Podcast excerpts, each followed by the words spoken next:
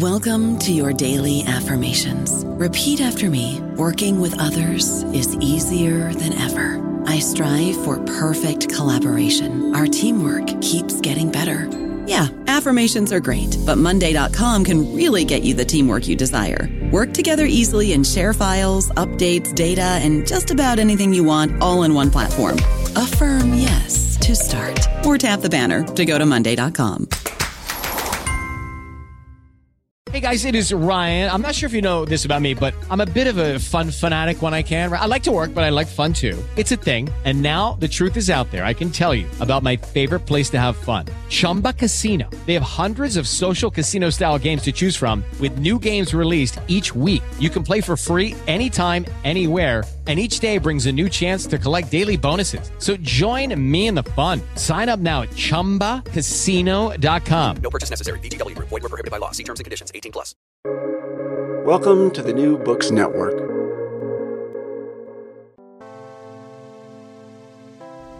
Hello, world. This is the Global Media and Communication podcast series. I am Aswin Punathambekar, the director of the Center for Advanced Research in Global Communication. This is Jing Wang, the Senior Research Manager at CARG. Our podcast is part of a multimodal project powered by CARG here at the Annenberg School for Communication at the University of Pennsylvania. At CARG, we produce and promote critical, interdisciplinary, and multimodal research on global media and communication.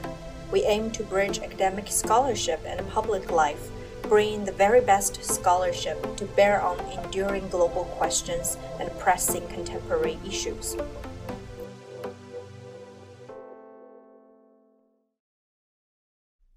Hi, welcome to the podcast Global Media and Communications. I'm Sim and will be your host today. I'm a first year PhD student at Annenberg and a fellow at the Center for Advanced Research in Global Communications. Today, our guest is Don, uh, Dr. Jonathan Gray, who is the author of the book Dislike Minded Media Audiences and the Dynamics of Taste. He is currently a professor of media and cultural studies at the University of Wisconsin Madison, and broadly speaking, his research, research examines how media entertainment and its audiences interact and examines how and where value and meaning are created. Welcome and thank you for joining us today. Uh, would you like to just briefly introduce yourself? Yeah, so I'm yeah I'm Jonathan Gray. As you said, I, I teach at um, UW Madison. I'm a I'm a weird um, global mix. I'm Canadian and uh, English, and now um, American. But I grew up moving around the world. Um, uh, love watching media all over, and so I ended up studying it. So that's me. What, where was your favorite place to live? Uh, Hong Kong by far. I, I I was there from age 12 to 15, and it was the 80s, and you could do anything in Hong Kong. You could follow anything. It was it was the most brilliant place ever. Um, I still love it. So we're to just quickly uh, just talk about the book itself because it is a fascinating book. Um, and just to begin with, uh, could you talk about the brief history of this book? What sparked your interest in this topic and how you began imagining it as a book? Sure. Yeah. I mean, you said brief, and so I promise I will be brief. But I think there are probably like four places it came from. Um, one is is all the way back in grad school. I, I had to take this um, this class on uh, methodology and I was looking at audiences, and and I found so much of the work on audiences in the 80s and 90s um, was about fans, and there wasn't much about like non-fans. And so I wrote this piece um, that I, I, published in International Journal of Cultural Studies, um, and I was hoping that you know people would respond by doing the work, um, and there wasn't too much done for for a while, and so I ended up thinking, okay, well, it's time that I go back and do it. Um, and that leads to a sort of second place where this came from, which is that my my previous um, monograph with Show Sold Separately is all about paratext. So it's about where how much meaning comes from the things that are around the thing itself. So you know, trailers, reviews, interviews, and so forth. And when you start to get into that, you get it. I got into a mental space of thinking, well, if we're constantly making sense of the world uh, of, of text based on the things around them, that means that people who dislike things, who refuse, ardently refuse to like watch the the movie itself or the TV show itself, but will tell you why they think it's bad. Um, that's a, a huge group. Um, and, and so this got me interested in in, in looking at that. But meanwhile, I, I was in Malawi. My my wife does work in Malawi. I've done some work in Malawi. Uh, joining her, I was asking Malawians about how they consumed American TV and Nigerian TV and movies. Um, and what I found so fascinating was how often people were so much more articulative about what media meant to them when they were talking about the media they disliked. So when they would tell you with passion why Nigerian media was ruining um, Malawi or why American movie, movies were ruining Malawi, and, and um, it really got me excited by this idea that um, that dislike might be the the place to go, and that some people were way more willing and excited to talk about dislike than they were about like. And then finally, you know, the world at large was just, you know, the last decade or so, um, you know, we've seen so much dislike, hate, trollery. Um, and so it seemed like the, the time to, to delve further into negative emotions.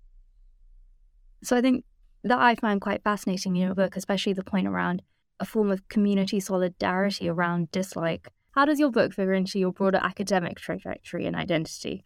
Uh, what conversations in global studies of media and communication do you engage with in the book? Yeah, so I mean, to, to address that first question, on one hand, I sort of see it as almost like part three of a, like a textuality trilogy. Like my first book was about intertextuality, second book was about paratextuality, and as I just mentioned, that got me fascinated by how does textuality work for the people who may not actually consume the thing itself or who consume it begrudgingly, like resentfully.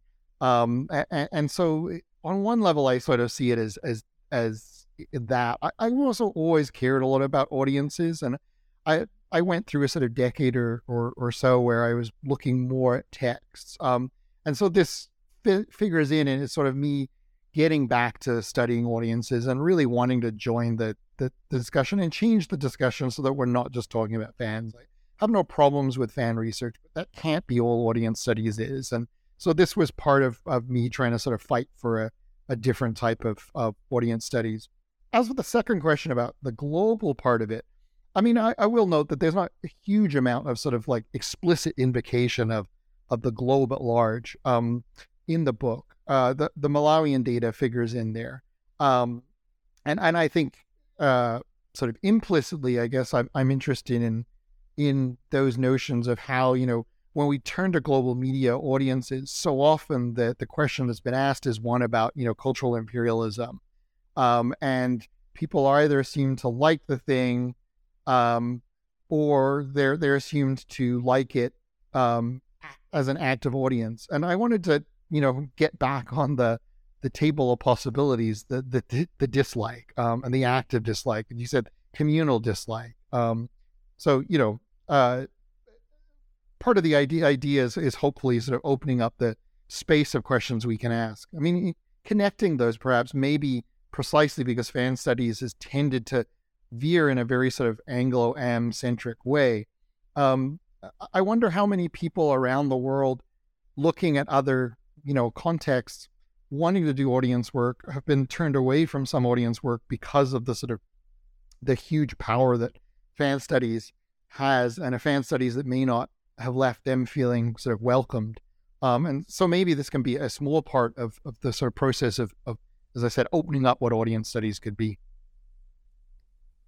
So in the book, you note how your thinking has evolved from your earlier publications in so much, and I will quote, you say, no longer you, that you no longer see dislike and hate as simple opposites of like and love. Could you tell me uh, more about how and why your ideas changed in the process of researching and writing, um, and how you differentiate the two emotions and why it's important to make that distinction? Yeah, I mean, it's it's funny because I've never had this situation before when writing a a um, a lit review. Um, I mean, my, my earlier piece on anti fans and non fans has been cited well and and um, used well, and so it, it was a sort of key piece of lit that I had to work with, and yet I disagreed with it so much. I was in the odd situation of like the biggest fight I wanted to pick was with myself. Um, so anyway, hopefully that shows that like thinking can evolve. And I mean, I would underline it was a paper I wrote in, in grad school, uh, my first solo pub, uh, early thinking. But I, I, think, you know, and I'm proud that I was get some trying to get some things on the table. But in the process of doing so, first I used this sort of awkward metaphor about like sort of you know protons and and electrons and sort of positively charged, negatively charged, and it, it put everything on a binary. And I don't like that idea of the binary because the more I thought about it, the more you realize that like fandom always involves in, intense amounts of of negative emotions. Um, and negative emotions can often have a lot of positivity um, built into them too. So we really can't see fandom and anti-fandom as sort of you know opposites from each other. We need to see them as working, you know, hand in hand. I, have also uh, changed my thinking in as much as I really think we need to distinguish between the multiple different types of negative emotion. Like there's not just one type of negative emotion. You know, like heating is not the same as disliking, which is not the same as disgust, and so forth.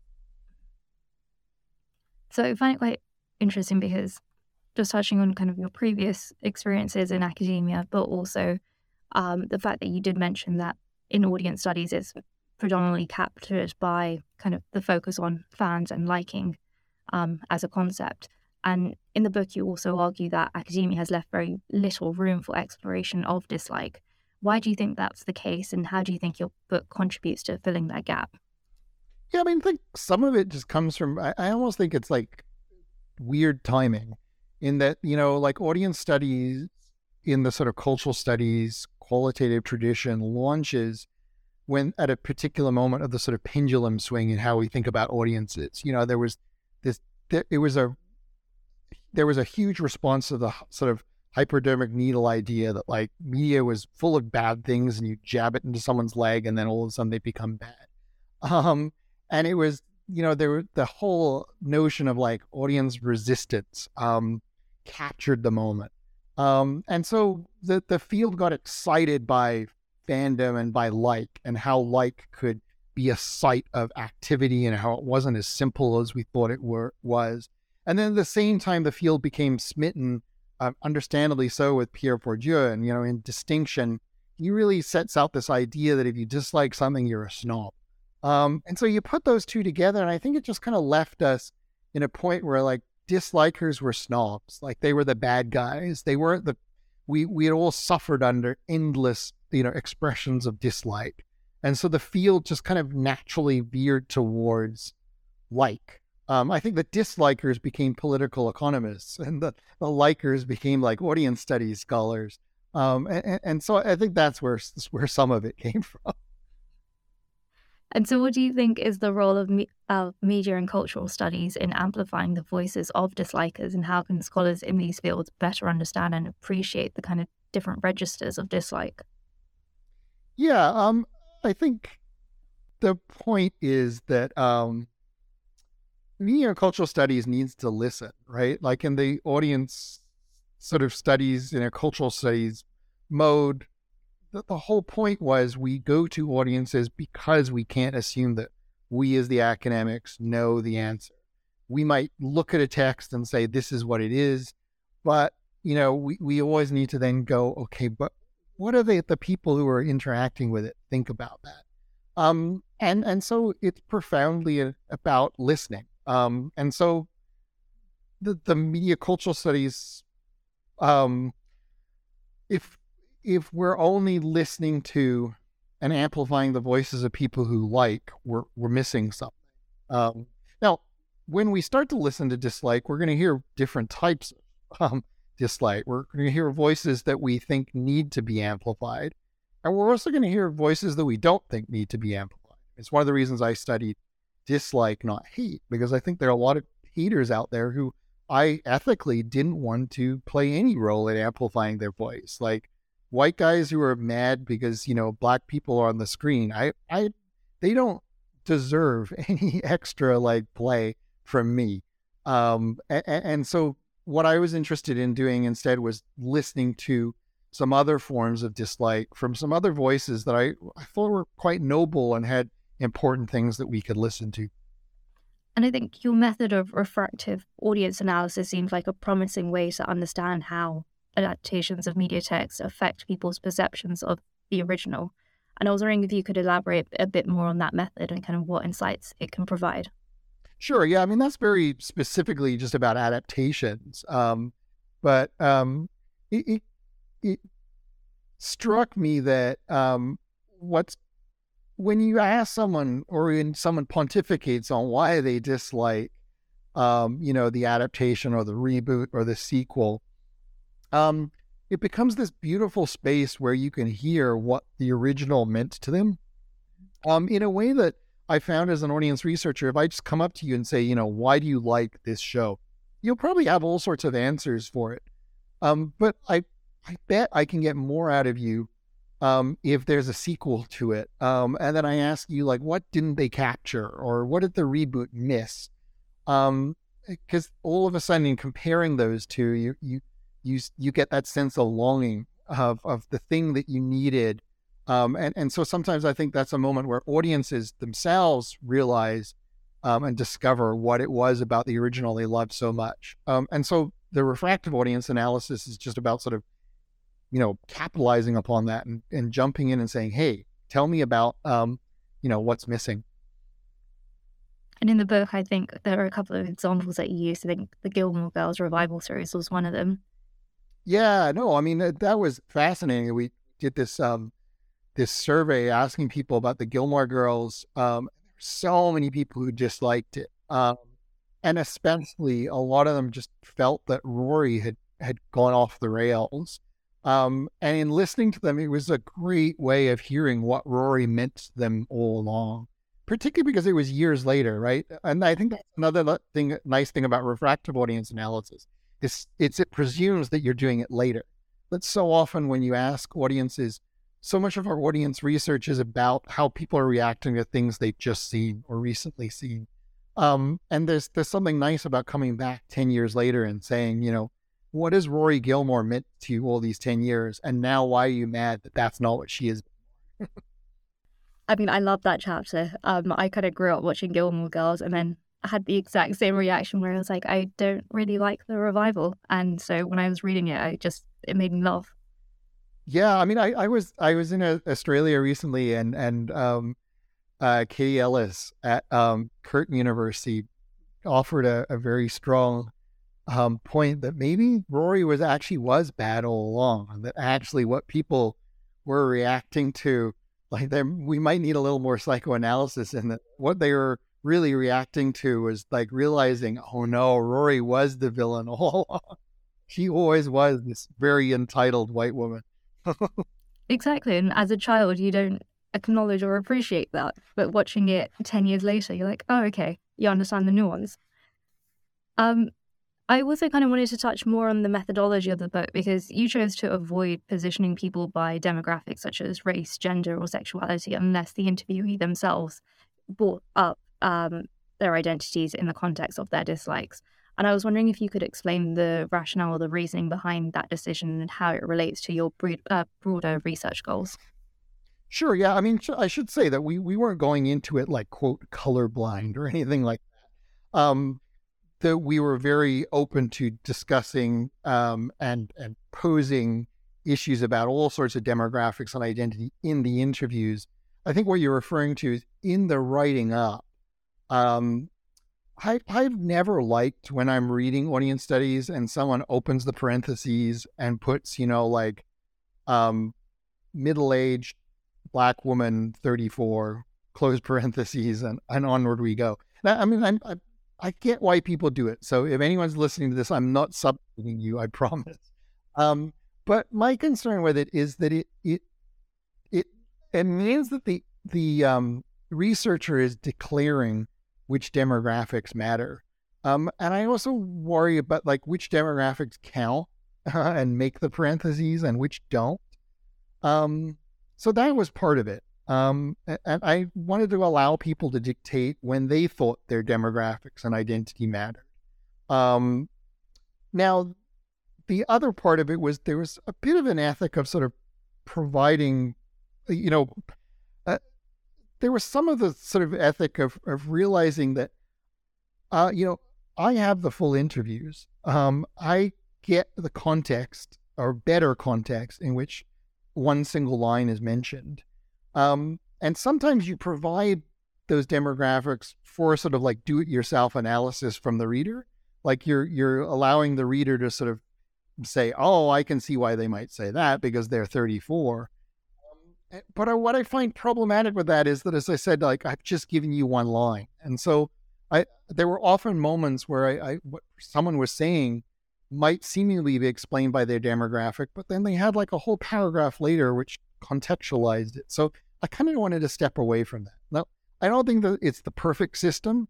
Um, there are all sorts of you know critiques that could be made of how I've done it. Um, as I said, maybe it is it's guilty of color blindness, for instance. Um, but I, I, you know, maybe I was just sort of shaking it up and sort of seeing how it works. Just related to that, do you think that there is kind of any warranting of actually showing or being more transparent about transcript data to people who are researching this area. So the data that you've collected and making that more open. Yeah, I mean, I think of Martin Barker in in the United Kingdom once was trying to sort of get, um, you know, momentum behind a sort of creating like a repository of of um of transcripts so that like anyone could go in and read the data on anything. Um, the problem is there's all sorts of ethical issues with that, right? And and so I think like I just know my IRB would not approve of what you're posing or what Martin is, and I think most IRBs were wouldn't, and I suspect that's why the di- the idea kind of uh, died. Um, but yeah, I mean, it, it's this real problem with audience studies is that like I write on texts too, and the the glory of writing on text is that you have access to the text, or you hope you have access to the text that I'm talking about. Whereas when I'm talking about audiences, you really do just have to kind of trust me um, as the, the writer. And that's an awkward position for us all to be put in. Um, but I, I don't know if there's an easy way out of that. No, I completely agree. But it's an interesting topic to explore. Yeah. Just going back to chapter one of your book, uh, you refer to Gérard Genette's definition of paratext um, as all the elements that surround a work but not part of the work itself, such as trailers, posters, and merchandise. Um, and you also discuss how this applies to media events like the Super Bowl, which, as someone who has just recently moved to the States, I have now encountered firsthand um, kind of what a big cultural phenomenon that is. Sorry for that. I mean, I saw Rihanna, if that was fine. Oh, there we go. Yeah. Um, and I was just wondering, uh, kind of, why you think it's crucial to take paratext uh, seriously when studying audience uh, responses to media, and if you could give um, kind of other recent examples of how paratext uh, shape audience perceptions and understanding of a media product, um, and how do you think active audiences interact with paratext, and how they can reshape or be influenced by paratext in their interpretations of a media or an object? Yeah, sure. So, I mean, the, the there's a quick answer no if you want which is that if you, all you care about is media as aesthetic objects um, then you really don't need to touch paratext um, but if you are interested as i am in media as cultural objects then if you think about it it's absurd not to consider the paratext because people are not disciplined enough you know like when you ask them about the Simpsons, for instance, they automatically exclude any information about The Simpsons they've ever received except for from the television show itself. Or when you ask them about, you know, like the Marvel Cinematic Universe, they immediately exclude any information that has not come from, like, even if they want to do, they can't. Um, these things are cultural objects and they're formed not just by, you know, the movies or the TV shows or the video games, but by all the information that we're hearing um, from all the sources. And so once we realize that, it means that we we we and we're after um, an understanding what a cultural object is. We have to look at all of that. Like, I mean, the cult, Super Bowl is a great example. If you you want to make sense of the Super Bowl only by watching it, um, you really don't know what it is culturally. Like, it, what you need to do is also watch, you know, the newscasts where the sign off is like, so what what are you doing at your, you know, Super Bowl party this weekend, Brad? Oh, I'm glad you asked. I'm gonna do this. You know, all of that that surrounds it is what makes it the event that it is. And anyone trying to understand the big deal about the Super Bowl from just watching the the Super Bowl would would be left going, I don't get this at all. um, you had to see like the, the cultural context in it. I mean, just to give you another example, I mean, the, the Last of Us is is is big right now, and you know, Last of Us already it it's a it's an adaptation of a video game, so there's some intertextuality in that too, and that you know, if you know the video game, you know extra stuff. But what I've been intrigued by, for instance, is like almost every time I'm on Instagram now, I'm seeing lots of videos about how Pedro Pascal and Bella Ramsey are like best buds, and how like the two of them really get along well outside, and how like she considers him like a, a big brother kind of figure. And all of that, like, how can that not color how you make sense of that, the two characters in, in, in this show? Um, or for instance, what I've been fascinated by because I played the video game and I guess I never figured that mushrooms were were a part of it.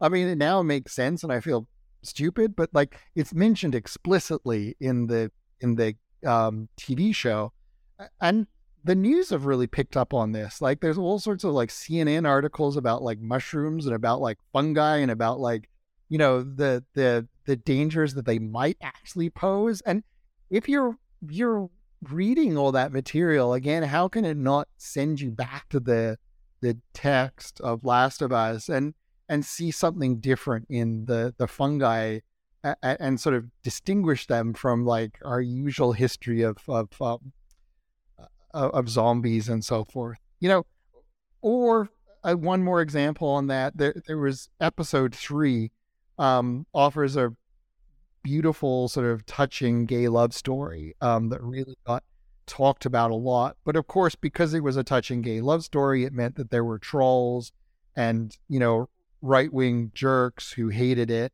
and started to review bomb it. Um, and so you look at, you know, the, its aggregate scores on some sites, it's not doing all that well as an episode.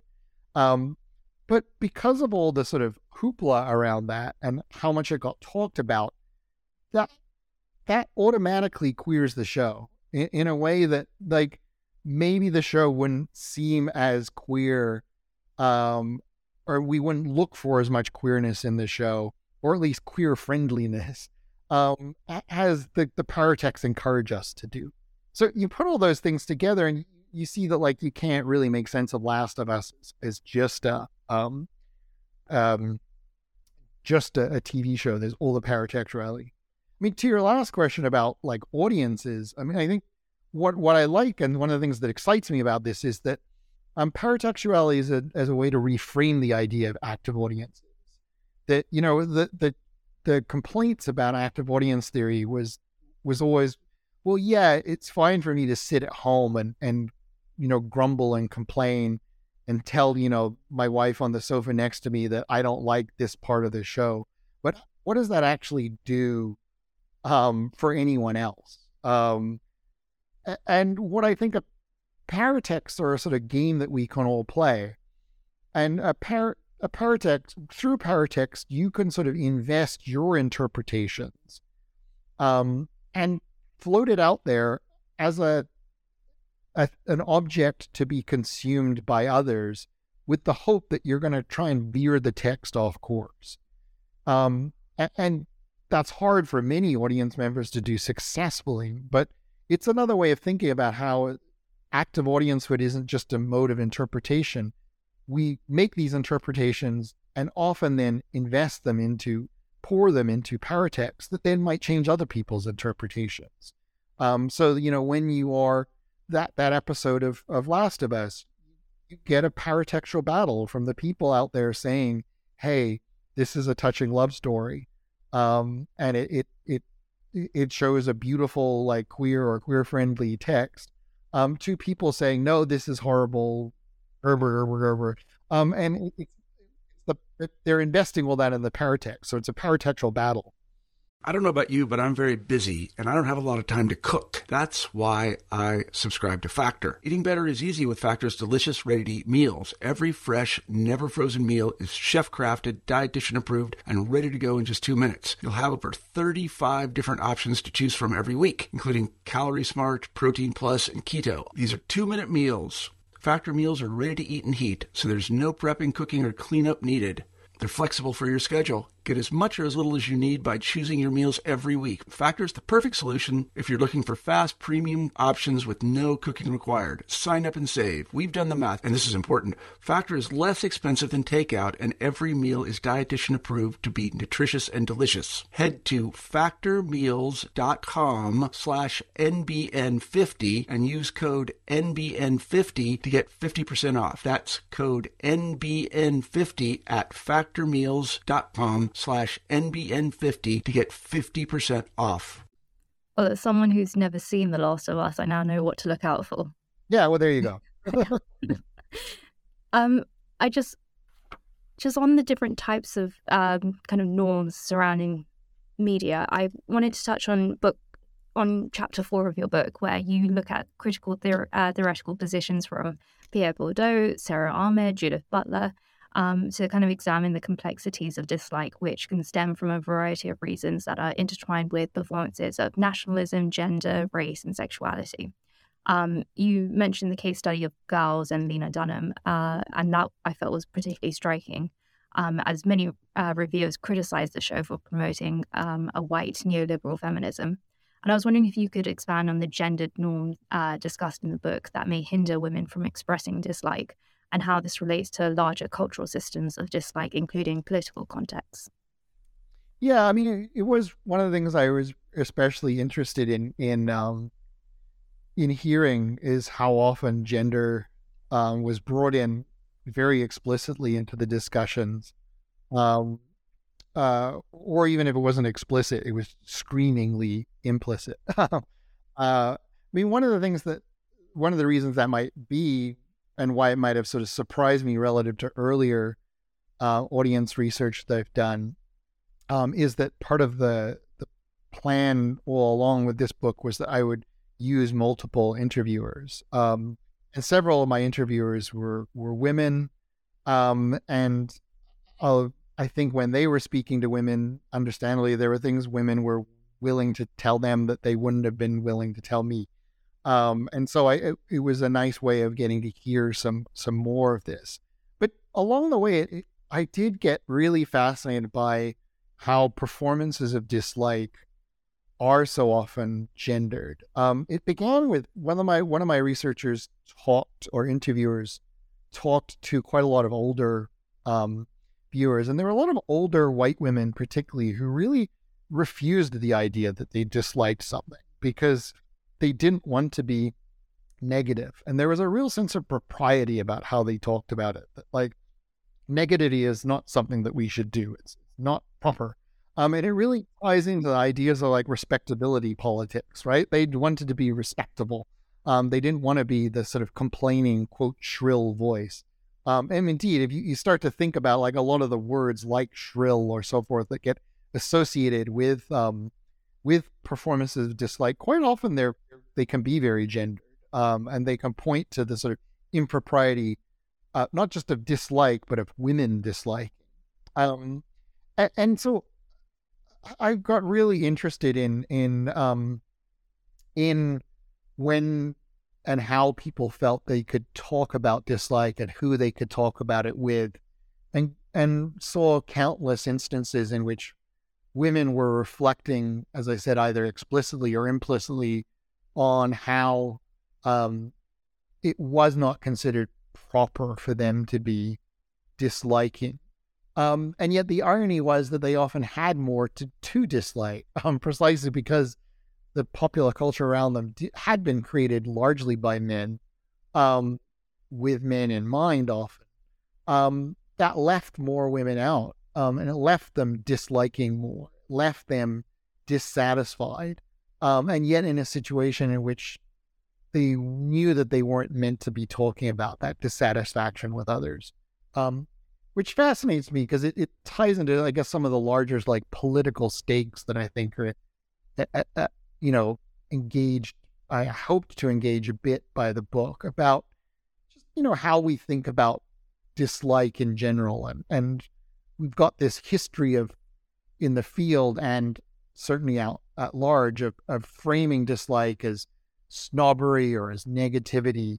And it, it's so often, it, whether intended or not, it can work. It's got a really sharp rhetorical edge that is used to shut up marginalized viewers. It's used to shut up women.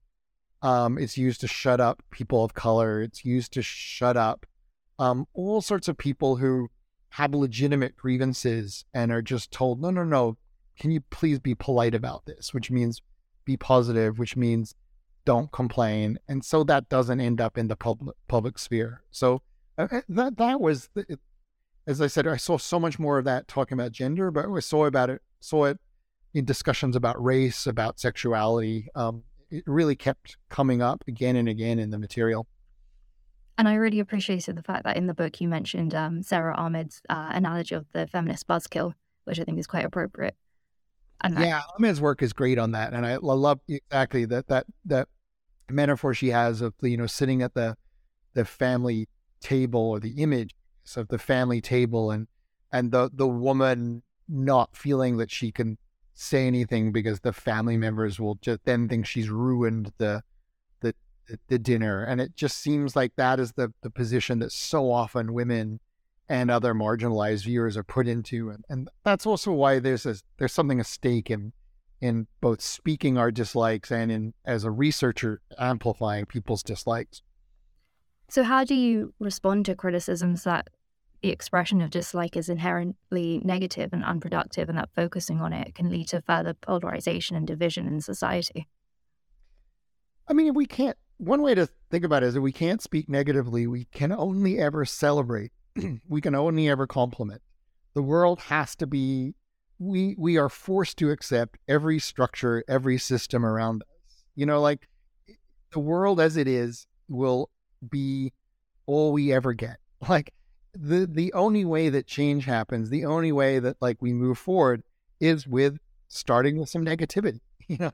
And that's why I think that whole binary of negative positive is kind of so insidious precisely because it refuses to see that one feeds into the other. Like so often negativity is the kind of breakfast that that positivity like feeds on. That you know, think of anything good or brilliant um in in your life or in the world it came from someone thinking, that's crap. We need something better.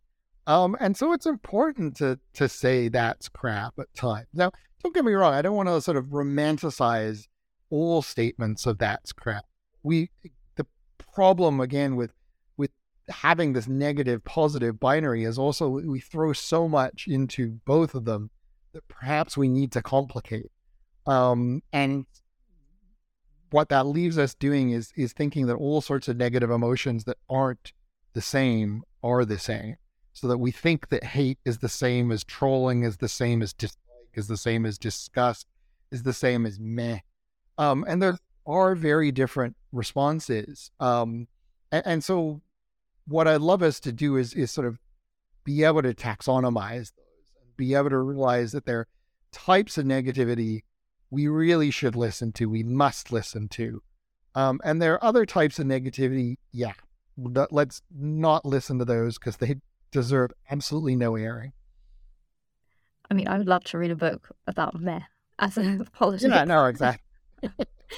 um, but I agree. I think the kind of messiness that comes with getting rid of the binary of just good and bad is something that is quite fascinating to embrace. Um, and I was just wondering if you had any advice for individuals who kind of want to engage in those kind of critical discussions of dislike, but are probably afraid of being labeled, as you mentioned, snobbish or elitist. Yeah, but I think the thing is focus on what's being said, you know, and, and be willing to stand up to the the allegation of snobbishness or uh, elitishness. So, um, I'll give you an example. I am unapologetic in saying that Two and a Half Men is absolute crap. Um, I think Two and a Half Men is a, a venal show that it's disgusting. It's misogynist, homophobic, transphobic crap. Um, now, when I've said it's crap, I, have been in situations where people are like, oh, that's so snobbish, and like I'm just picking on like a an old style sitcom, and you know what? There are people who watch this, and I'm, and again, I'm enough of an audience researcher to know that I should should do the work to see why people do like it. I don't want to predict why they like it. But I also have this text in front of me that I can see is is transphobic. I can see is homophobic. I can see is like deeply misogynist. Um, and I don't think I need to be shy about saying it's crap because it's all those things. Um, and realizing then, as you're a researcher, that like sometimes people lead with, you know, the words like crap or garbage or so forth that that set off our like you know our alarms for snobbishness or elitism. And sometimes they are elite, they are partly elitish, elitist or snobbish, but that there's also something deeper there. And so like be willing to listen to that and be willing to like delve into that and and ar- articulate it because as I said earlier, there's so many really justifiable concerns that we should be raising about, you know, popular culture and the world around us. And if we are scared to because someone's going to think we're a snob, you know, then hegemony wins. And we wouldn't want that. oh, exactly. No. By the way, would, your point about man, I, Yeah. I, I love a book on man, but I, it here it's a great game to play. How do you study man methodologically? Great. I mean, one of the reasons I I went to impassioned dislike uh-huh. and that's what I mean by dislike, not just meh, but like impassioned. I care about this is because people can articulate and will articulate and want to articulate those dislikes. But if the the whole core of meh is, eh, you know, like I, I don't particularly like Law and Order. I mean, I can say I don't like the propaganda, but there's so much more I don't like. Can I tell you why? Not really. It's just meh. And so it, it seems like the worst audience research project, like the smallest interviews. Um, and, and also, how do you recruit? Like, how do you say, please come and talk to us about things that you don't really have anything to say about? that Anyway. you're indifferent about. Yeah. Well, it's one of those things that exists and we all know it exists, but I don't know how you study it. Could be a future project. Yeah, there we go. Um, what do you hope readers will take away from your book, and how do you hope it will contribute to broader conversations about the role and criticism uh, in society?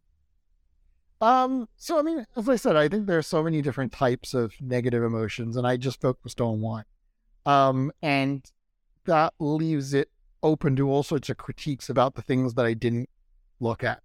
Um, particularly because some of those critiques might suggest that, you know, I shone a pretty positive light on um dislike. I looked at um at more sort of noble uh, reasons and often progressive reasons for disliking things, but there are all sorts of other forms of negativity, other forms of dislike. So, on, a simple level, I hope that um, that anyone who has those criticisms, or not everyone, who you're welcome to read and and go meh. But, um, that that some people who have those criticisms, like go forward and do that other work too, and that if what I'm saying is that there's a spectrum of of uh, and there are all sorts of different types of negativity. I only looked at one type. What I'd love to see is a sort of flourishing of research looking at some of those other types. I mean, I very much have a belief in in academia and scholarly knowledge is entirely dialogic. Like I will never have the word on anything. Um, anything I talk about, um, I just want to, you know, throw forward and, and get others to respond to. And I'm happy and excited when others do it better than me um, and take it further than than me. And I, and so I hope that that idea does get uh, taken further. I mean, the, the larger project that I, I I would hope it sort of would contribute to is uh, you know alluded to this already, but just realizing that there's a lot at stake in in distinguishing different types of negative emotions because I think you know although I, I'm looking at why people dislike television shows, I'm not asked broader political questions. Um, I think there there are connections to some broader political questions, and that you know we we can think about how many activist movements, for instance, are shut down or ignored just by people saying, "Oh, they're being so negative." Um, why are they always complaining? Um, and you know, respectability politics exist largely on ideas of like, you know, having to be positive all the time. And so, if we can really, you know, disaggregate different types of negativity, hopefully the larger political stakes is we could learn to listen to very legitimate grievances, concerns, um, problems, and, and think about the visions of the world that, that um, are being invoked behind them, um, and, and realize that those aren't the same as you know, sort of angry trolls and and hate speakers. I'm not sure if you are aware of the uh, activist group uh, Extinction Rebellion, but uh, they're a climate uh, protest group in the UK. Um, and a lot of their tactics, um, uh, well, they used to be very extreme. So they glued themselves to the build uh, to buildings. their protests were very visible. They'd shut down highways, um, and I just thought of them when you were talking because I distinctly remember a lot of dislike to their actions, but not really acknowledging the cause.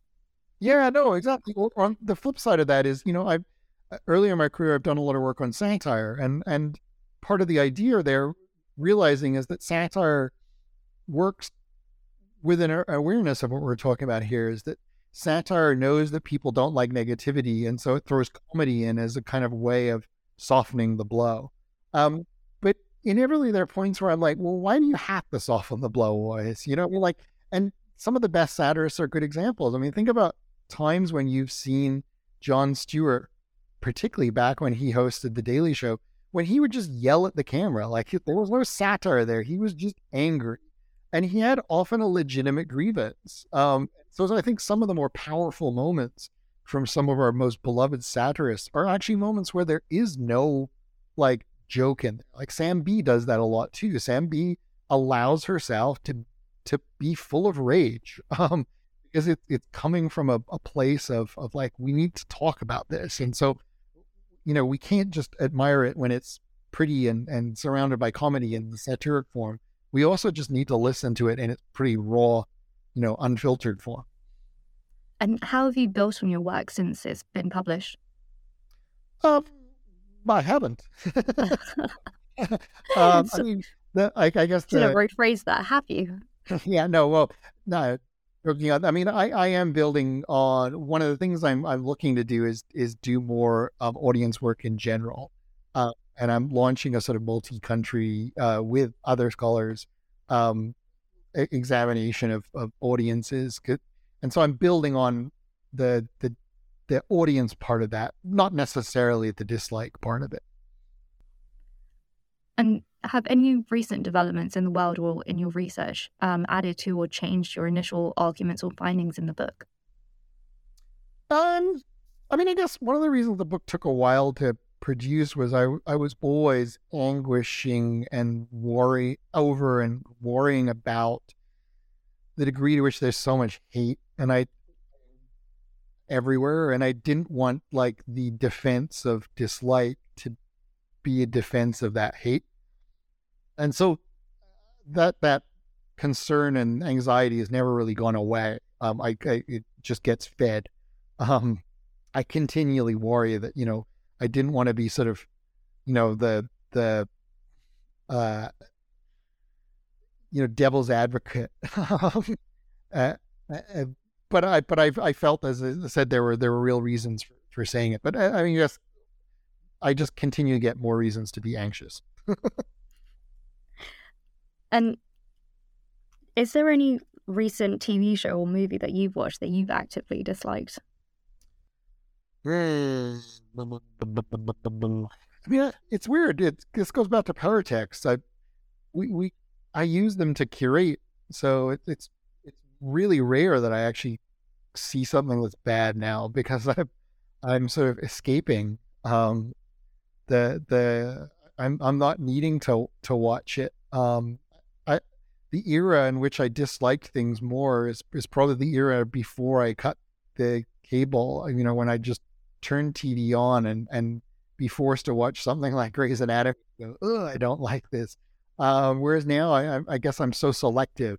Um, so yeah, I mean, it, uh, I can't think of anything. I mean, there's all sorts of music I dislike, but I, because I dislike it, I don't listen to who's singing it. Can you give me an example? Oh no, I'd have to sing it. As I said, I don't know their names. Like I just like I I, I don't like that song. uh, what I mean, you know, there's all sorts of said, you know, two and a half men is is, is the giving. Um, but yeah, I don't know what what what have I disliked. Sorry, I, I don't have a good answer to that right now. No, it's okay. Also, I love that you mentioned Grey's Anatomy because I also very much dislike that show, but my cousin sisters watch every single season, and I don't understand how. It's it's the you know I joke with people. It started when every a whole wave of undergrads who grew up on that show couldn't spell my name correctly. Um, but it it really it lost me on the pick me choose me monologue is just like, oh God, like just put the the knife in the heart of feminism, will you? Like it's just the most vile speech in the history of romance. Um, is there anything else uh, you'd like to mention that we didn't have a chance to discuss? No, I don't. I, I don't think so. I mean, I, I, I, I think we we covered some of the key things that I, I was interested in the the, the book. I mean, as I said, um, my hope is just that, um, I I read more fascinating books about sort of you know how, um, I didn't get this right, and now let's look at how how that could be done better or so forth. Like that's what I'm excited by. I think that's a good way to end this conversation. Um, always continue to build on ideas. Well, thank you so much for joining us today, and thank you very much for listening. Sure, thank you so much, Sim. It was it was nice talking to you. Thank you for listening to our Global Media and Communication podcast. If you have any questions, please feel free to reach out through our email, cargc at asc.upenn.edu, or follow us on Twitter. Until next time.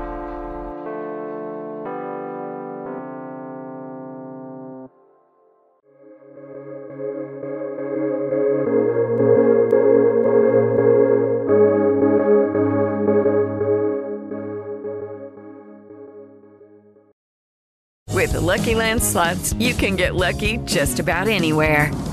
This is your captain speaking. Uh, we've got clear runway and the weather's fine, but we're just going to circle up here a while and uh, get lucky. No, no, nothing like that. It's just these cash prizes add up quick. So I suggest you sit back, keep your tray table upright, and start getting lucky. Play for free at LuckyLandSlots.com. Are you feeling lucky? No purchase necessary. Void where prohibited by law. 18 plus terms and conditions apply. See website for details.